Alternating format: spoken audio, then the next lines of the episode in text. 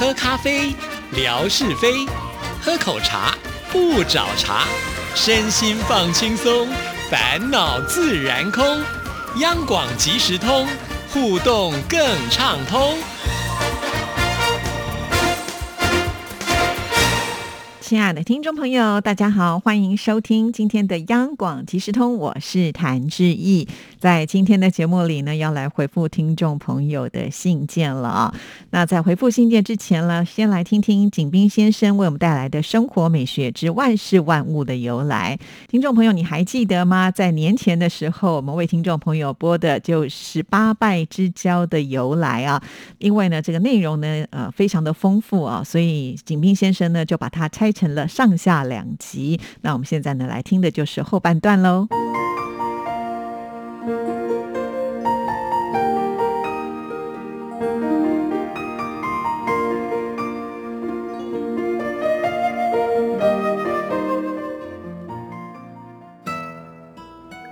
亲爱的朋友，你们好。央广即时通，因为热爱，所以更精彩。刨根问底，探究万事的来龙去脉，追本溯源，了解万物背后的故事，万事万物的由来。欢迎您的收听，我是景斌。今天我们继续说八拜之交。八拜之交第四交。舍命之交，在西汉时期，燕人左伯桃与杨角哀结伴去见楚元王刘交，结果行至半路时遇到了风雪天气，他们穿的都很单薄，粮食也快吃完了。为了让杨角哀活着走到楚国，左伯桃将自己的衣服和粮食。都让给了杨角哀，他自己选择了自杀。杨角哀在楚国当上高官后，左伯桃给他托梦，说是希望给自己迁坟。杨角哀细问之下才得知，原来是荆轲的魂魄在欺负左伯桃。为了给兄长助阵，杨角哀毅然自尽于左伯桃坟前。后世。于是将友谊深厚的知心朋友叫做杨左。八拜之交第五交，生死之交。不求同生，但求同死；有福同享，有难同当。一起打天下，义字为先。这就是著名的桃园结义。刘备、关羽和张飞三人在桃园结为生死之交。八拜之交第六交，管鲍之交。管仲与鲍叔牙都是齐国的政治家，他们虽然兴趣相投，但选择追随的主公却不同。管仲选的是齐僖公次子公子纠，而鲍叔牙选的是齐僖公三子公子小白。为了防止公子小白回国继承国君之位，管仲还曾射杀公子小白。后来公子小白即位，成为齐桓公，打算杀管仲泄愤。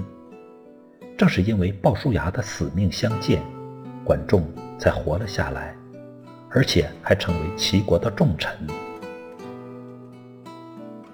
八拜之交第七交，忘年之交。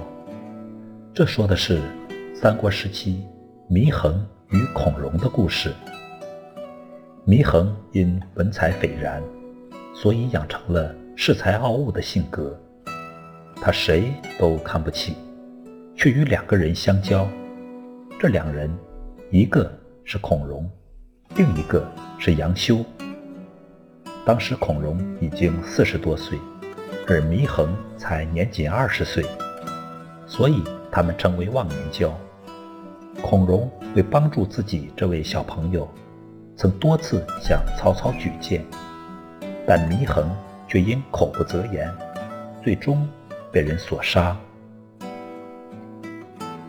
八拜之交第八交，交西之交。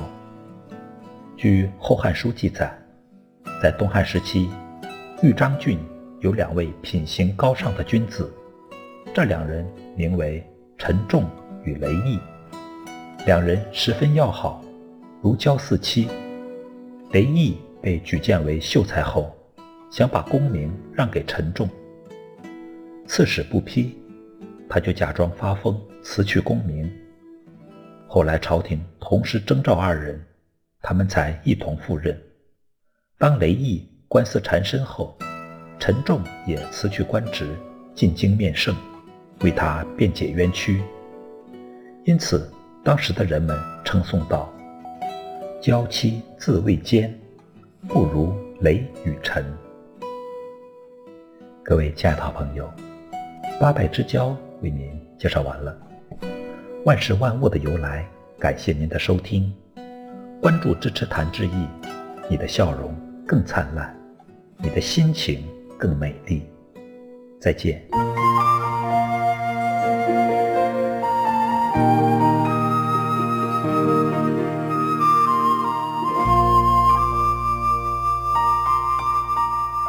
谢谢景斌先生啊！其实很多的听众朋友听到景斌先生这个单元呢，都是称赞有加啊。透过这个单元呢，也长了不少的知识。好，那接下来呢，我们要来看的这个信件呢，就是呃新疆的王秋玲所写来的哦。春节好，亲爱的志毅姐，新年好！好长好长的时间没有写信了，因为电脑老了，打开之后不是跳游戏广告，就是黑屏傻机。想换一个主机，但是想想也没有行动。看着手机的时间多了，但是要用手机来写长一点的文字，还是不习惯的。听到节目当中的听友们去信，就想到自己懒，早该写信了。就像是老朋友、老同学一样，越是不联系，越觉得没话说。已经三个春节没有回老家了，真该回去看看。希望下一个春节之前可以实现这个愿望。好看了秋林的信的一开场呢，我自己一个人也觉得非常的有感触哈。现在的人呢，即使有电脑，好像呢也使用的时间比较少啊。就像呢，我们家里面的这个呃桌上型的电脑啊，也就之前呢也是出现了一些问题啊。当时呢，我也在考虑说，我到底是要再换一台新的呢，还是我就买一个笔记型的电脑来做取代啊？一般来讲呢，像在家里面使用的电脑都是小朋友用的会比较多哈。我自己一个人是习惯用我个人的这个笔记型的电脑，因为它可以随身携带，同时呢，呃，在里面都是我个人的资料哈，就是要搜寻要要。呃，处理呢都是比较容易一些的，所以我想呢，也帮我的女儿呢，这个换成了笔记型电脑啊，也是比较属于她个人使用的。那如果呢，她需要带到学校去的话，也会比较方便啊。那我就换了一台笔记型电脑给她使用。那桌上型的电脑呢，总觉得它还是比较占空间一点点哈。那现在的书桌上看起来就比较清爽一点。后来我发现，哎，还好呢，我换的时间早啊，因为有一段时间疫情比较严重，小朋友呢是。没有办法到学校去上课的，是在家里面上网课啊。据说呢，当时的这个笔记型电脑还大缺货，都买不到啊。因为呢，我在家里面也要做自己的功课，那他要上课，所以还不能用同一台电脑。所以还好呢，我们自己都有自己个人专属的这个笔记型电脑，这样子确实也就方便多了。当然，我想这还是要看，就是平常自己使用电脑的频率是多少啊。因为现在的手机太方便了，它是可以取代很多电脑的部分啊。但是就就像秋玲所说的啦，如果你要打一封长长的信的话。我个人也是比较习惯呢使用键盘哈，虽然呢现在这手机的呃功能真的非常的多，也有语音的服务啊，那你可能要写一封信也不一定要透过呃这个手写或者是打字的方式，用语音念进去呢，自然就会呃这个文字出现了。可能我们都还没有那么的习惯用这样的一个方式啊，总觉得好像少了书写的味道啊。好，那再来提到了就是啊回老家过年啊，我知道秋玲。林现在是在呃新疆嘛啊，就是种植呃像棉花这些作物啊，还有玉米嘛。从过去我们的互相的一些互动跟交流，其实我知道秋林呢，就是在冬天的时候会比较清闲一点哦，毕竟呢已经冬藏了嘛，好，农作物都已经收成了，就要等到春天的时候，在新的一年度开始啊。那照理讲，这段期间应该比较空闲呐，那为什么没有回老家呢？我想这两年可能也多少是不是因为疫情的关系哈？那也可以请这个呃秋林下一次写信来的时候再跟我们这个说清楚一点，这样子我们就有话题。了，好，其实说到了话题啊，秋玲至少我觉得在微博上天天都还是会出现的啦。那我们的互动算是很密切的哈。也不至于有陌生感，但是确实我知道有很多潜水的人哦，就是平常可能会看志毅的微博，可能会点个赞，但不太会留言呢。直到可能比如说过年过节的时候，会来一个私讯啊，来祝福一下志毅。我知道也有很多这样子的听众朋友，甚至呢还有一些是真正潜水然后不浮出水面上的人呢，可能还是有在听节目，那也有在看志毅的微博，可是不一定会来留言，甚至也不会来点赞的哈。但是我相信。的这些听众朋友，可能生性比较害羞一点点吧。好，欢迎大家，真的。不用太害羞，因为这个园地呢就是要彼此互动的。我们大家互相更了解的时候，其实聊起天来就会更有趣味了。更何况我们有共同的一个嗜好嘛，都是喜欢听广播的啊。好，那呃，欢迎听众朋友呢，真的不要客气啊，就是大家一定要多多联络呢，那个熟悉度呢才会来增加。那我们聊起天来就会有这个源源不绝的话题喽。好，那我们继续呢，再来看这封信的后半段。今年的冬天虽然不像往年那么冷的时候有零下二三十度，长期在零下十几度徘徊，可是过了这几天，感觉冷了好多。如果戴着线手套在外面扫雪，过一会儿手都能够冻麻木了。我们家的猫咪总是赖在房子里，让它出去外面，它总是想要让人抱，爪子踏在雪地上也是会怕冷的。南方的网友们让我多拍一些雪景分享，他们都不知道，在冰天雪地的时间久了，再美的风景也没有心情欣赏了。这种冷实在是会令人受不了的。那些趴在雪地上拍照的，多是在三月份气温稍微上升、冰雪初融，至少能够呢受得了的时候呢，才能拍摄的。因为绝大部分的人从平房搬到楼上居住，过年也不像以前都住平房那样互相串门子拜年了。主要的时间就是一家人在房子里研究吃，吃着早饭考虑中午吃什么，午饭才刚咽下，又在商量晚饭要怎么做。所以北方人胖子多的是有原因的。过了年就是放假，和家人待上一个星期，又匆匆忙忙去上班了。春节就是这样期待中平淡的来，也没有短暂的停留，又不知不觉的悄悄的走，就像小时候盼着长大。当回忆童年小时候，已经是鬓角染霜了。立春已过，新的一年又开始了。愿我们在二零二零年平安健康，一切如意。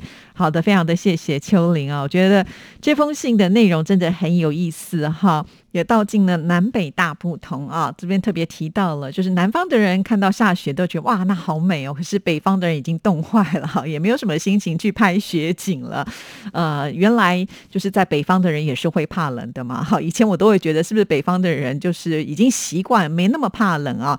不过以秋玲的这封信看来的话呢，就是如果能够待在家里，也是不太愿意出门的啦。毕竟外面就是一个大冰库哈，尤其穿的厚重的衣服的时候，行动都会多少。有一些受影响吧，啊，很有趣啦。那天气冷嘛，哈，所以人的活动力自然就没有办法呢，像这个天气热来的这么的活跃啊。再加上呢，冷也是需要热量的储存，因此呢，吃就变成了很正常的事情啊。所以北方不是有各式各样的锅物吗？哈，啊，煮这个热腾腾的锅啊，呃，当然就觉得自然温暖多了。至于说北方的人有比较胖吗？我倒也没有这么特别觉得，哎。我们的听众朋友，其他人也可以来分享一下，你是不是觉得北方人会比较容易胖吗？我反而觉得好像北方人比较容易长得高啊，所以人家都说吃面食会比较高，会有这样子的一个情况吗？好，那这也是留给听众朋友，大家可以一起来讨论的了啊。好，非常的谢谢秋玲，其实写一封信没有那么的困难嘛，哈，欢迎呢再度的常常写信到我们节目当中，呃，也希望其他的听众朋友啊，就是多多的参与互动啦，不止现现在我们有这个央广即时通，还有志毅跟纯哥共同主持的阳光旅游团，都是很需要大家一起来支持的哦。好，那我们今天的节目就进行到这里，祝福大家，我们下次见，拜拜。